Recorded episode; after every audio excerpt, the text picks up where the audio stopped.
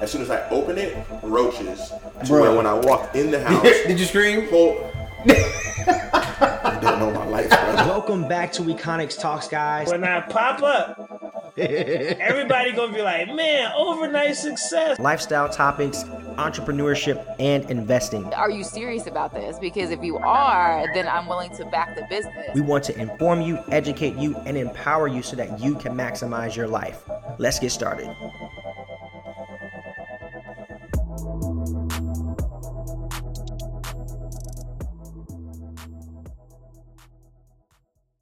Hey, it's Josh. Thanks so much for listening to Econix Talks. Whether you're brand new to the show and to me, or if you've been listening since the very beginning, as you know, managing a podcast takes a ton of time when you're independent.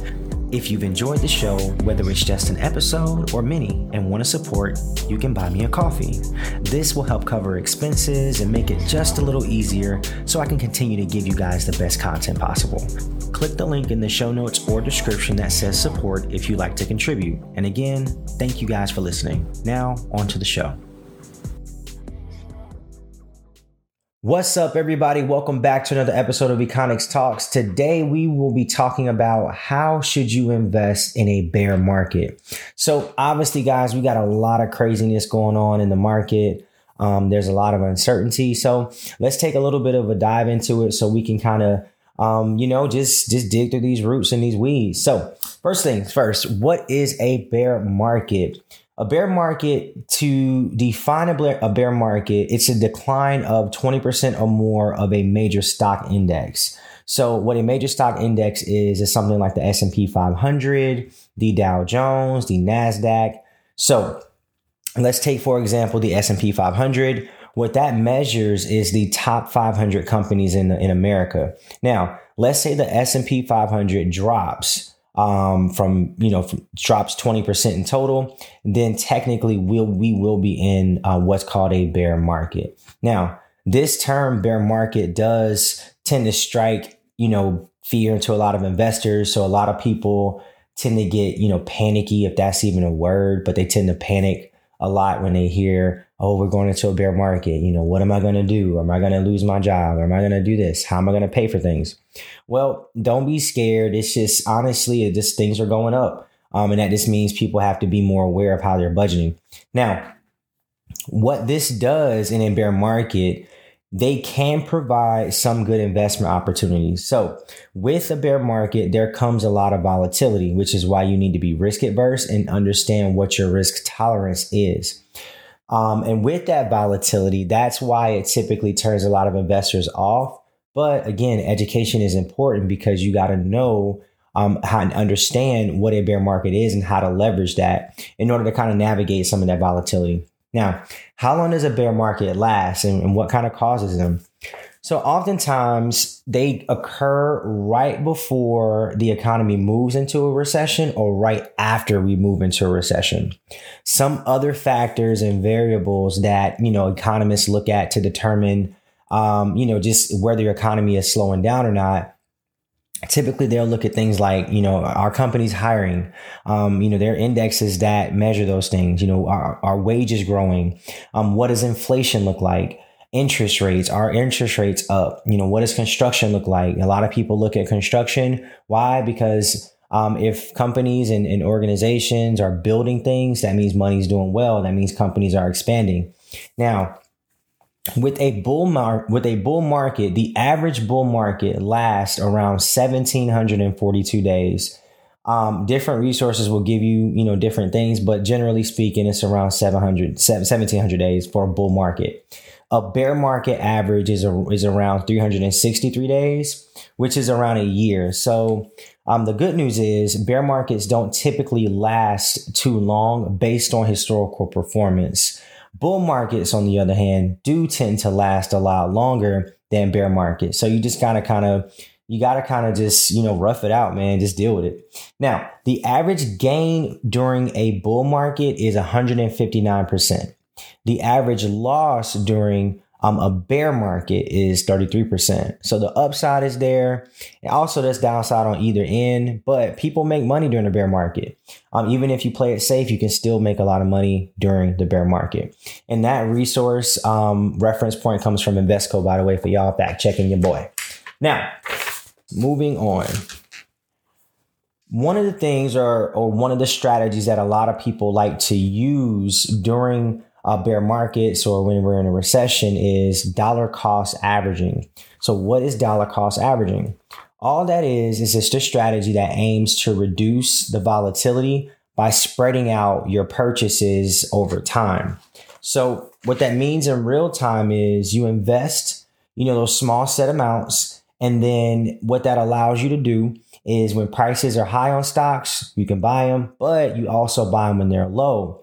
The good news is it spreads that purchase out over time. Now, there are a couple of more benefits to dollar cost averaging. One, it allows you to avoid mistiming the market. So a lot of times you'll hear the term don't chase the market. What that means is you'll have people in the market where they'll see a big jump and they'll see a huge change and then, then they jump in. That's that means you're chasing the market. You're trying to get the money. But that's not necessarily the best way to do things because that's an emotional way of investing. That's that's not that's not strategy. That's just throwing throwing shit at the wall and hope it sticks, you know? So one of the things that that does for the dollar cost averaging, you can buy um, you know stocks at low prices and high prices. Um, and you won't miss that. You won't miss time the market. Why? Because you're making consistent investments. So from there, you're able to catch some great deals on um, different different um, different stocks. So for example, um, you know, when you a lot of people want to buy the dip or buy when it goes low, cool. Nobody's saying not to. But just overall, you want to make sure that um, consistency will always beat timing because if you do it every day, um, you're more than likely going to come out on the winning end of that. And then on the on this, the second benefit of it is doing dollar cost averaging takes emotion out of investing. Traders tend to swing between you know fear of the market and greed. You know, typically when we're up, we want more money.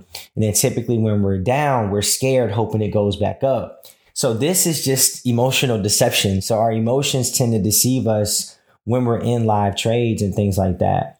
So what dollar cost averaging again it does it takes that emotion out and it just makes it a little bit easier to kind of manage that stuff and the last benefit of dollar cost averaging is you want to think long term what what that does is it allows you again to future proof, not necessarily guarantee future results, but it's a better strategy to come out on the winning end. So with dollar cost averaging, you might forego some gains. That's okay. Um, a lot of times you'll see people make, you know, big lump sum purchases. That's cool. I'm not knocking it if you got it like that, but there's, that's also very, very risky. Um, another thing you can do, moving on to next thing, diversify. You want to diversify your holdings. So how are you, how do you do that? What does that really mean? So let's look again at the S&P 500. Again, it measures the top 500 companies in America. How, how are they doing? Obviously, with the S&P 500, all 500 companies will not be affected the same. Some companies may lose a lot, some companies may lose a little bit, but at the end of the day, all the S&P does is measure the entire movement of our of our companies, 500 companies. What that allows you to do when you diversify is it allows you to lower your risk. So when we talked earlier about being risk averse, this is a way you can do that. So let's say you have um, 10 buckets and you put all your your uh, let's say you collecting rocks. You put all your rocks in one bucket. Well, let's say that one bucket falls over or spills or whatever, well, what happens? You just lost all your rocks.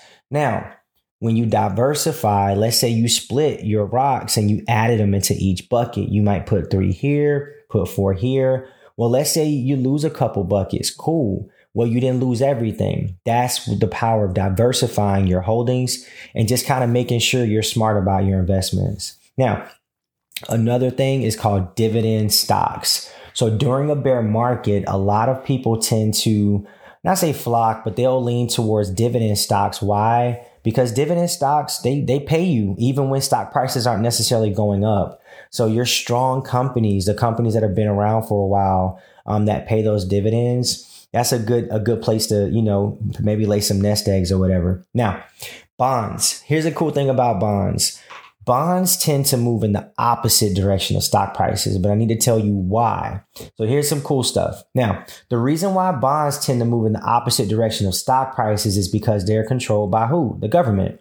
So government issue bonds. Who? What? What does the government also control? They also control rates. So when the rates go up, guess what? Interest goes up. Well, when interest goes up, bonds tend to um, do well and they move in the inverse. So typically people um, they tend to put their their money into the bonds and those types of vehicles as well.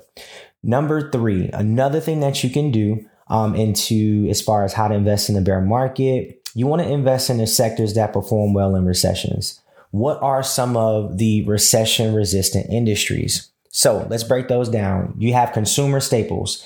Consumer staples, think household items. You think, you know, toilet paper, um, paper towels, cleaning supplies, anything that you typically got to go to the store for and you always got to replace it. Those are going to be your consumer staple items. Those are recession proof. Why? Because we always have to get them. We always have to re up on them. Another thing, where do you have to buy these things? You typically got to buy them from a grocery store or a discount retailer or big box wholesaler, right? So your grocery stores are typically going to do well. Your wholesalers, they're also going to do well. Um, tip, not do well, but typically they aren't as affected by recessions. I want to make sure I choose my words carefully. And crazy guys, but alcohol manufacturing, so yes, um, it, it, sucks, but when when a recession does happen or we're in a bear market, people drink more. You know, people are sad, people are stressed out, so they're trying to you know max that pain for whatever reason. Now, when or if you know during with, with you know with a um the alcohol manufacturing companies understand that just because we may be in a bear market and alcohol isn't as affected by a recession doesn't mean that all alcohol companies will do well. So during a recession, guess what happens? Well, because people want to save money, well, what do they do? They switch the types of drinks that they drink. So if you're if if if a company has or sells high-end liquor, they probably won't do well during a recession. But a company that may sell um, middle middle grade liquor or whatever, they might be able to you know with, withstand some of that resistance. Now, another industry that's recession proof is cosmetics. Shout out to the ladies out there. Now, the cosmetic industry is, as you guys know, is booming. People are always spending money in cosmetics and people want to look good. People want to get their haircuts. People want to make sure that their hygiene is up, their face looks good, all of that, Hold on, right? So, cosmetics, that does, um, that is not as affected during a recession. And last, death and funeral services. So if you are in dealing with any industry that deals with death, um, you know, think about, you know, companies that manufacture caskets, you know, think, think those types of companies, um, and funeral services, you know, those types of industries, you know, ain't no guarantee in this world, but what death and taxes. So with those, those are the, um, those are some major industries just to kind of give you guys something to think about in the right places as far as resistant, re- recession resistance. And then the final thing I want you guys to to take into account is I said this before, but you know you want to invest for the long term.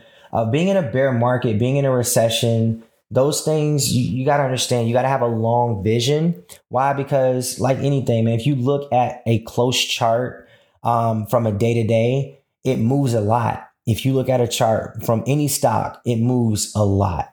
Now, if you take a step back and you start to widen that lens, if you look at it, look at it and how much it moves during the month, or look, you look at it how much it moves during a year, well, you'll notice a bigger picture and you'll see, well, it moves slower when you look out and when you when you widen that scope.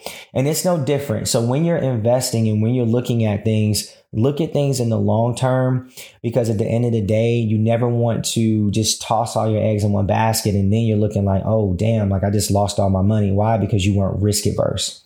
So, with that being said, guys, like, share, subscribe. I hope this was a helpful episode, um, especially since we are dealing with a lot of financial turmoil, um, or just just a lot of financial scare scares in the market right now. A lot of people are scared, trying to figure out what's going on. So again, y'all like, share, subscribe, and I will holler at y'all later, man. Have a good one. Peace.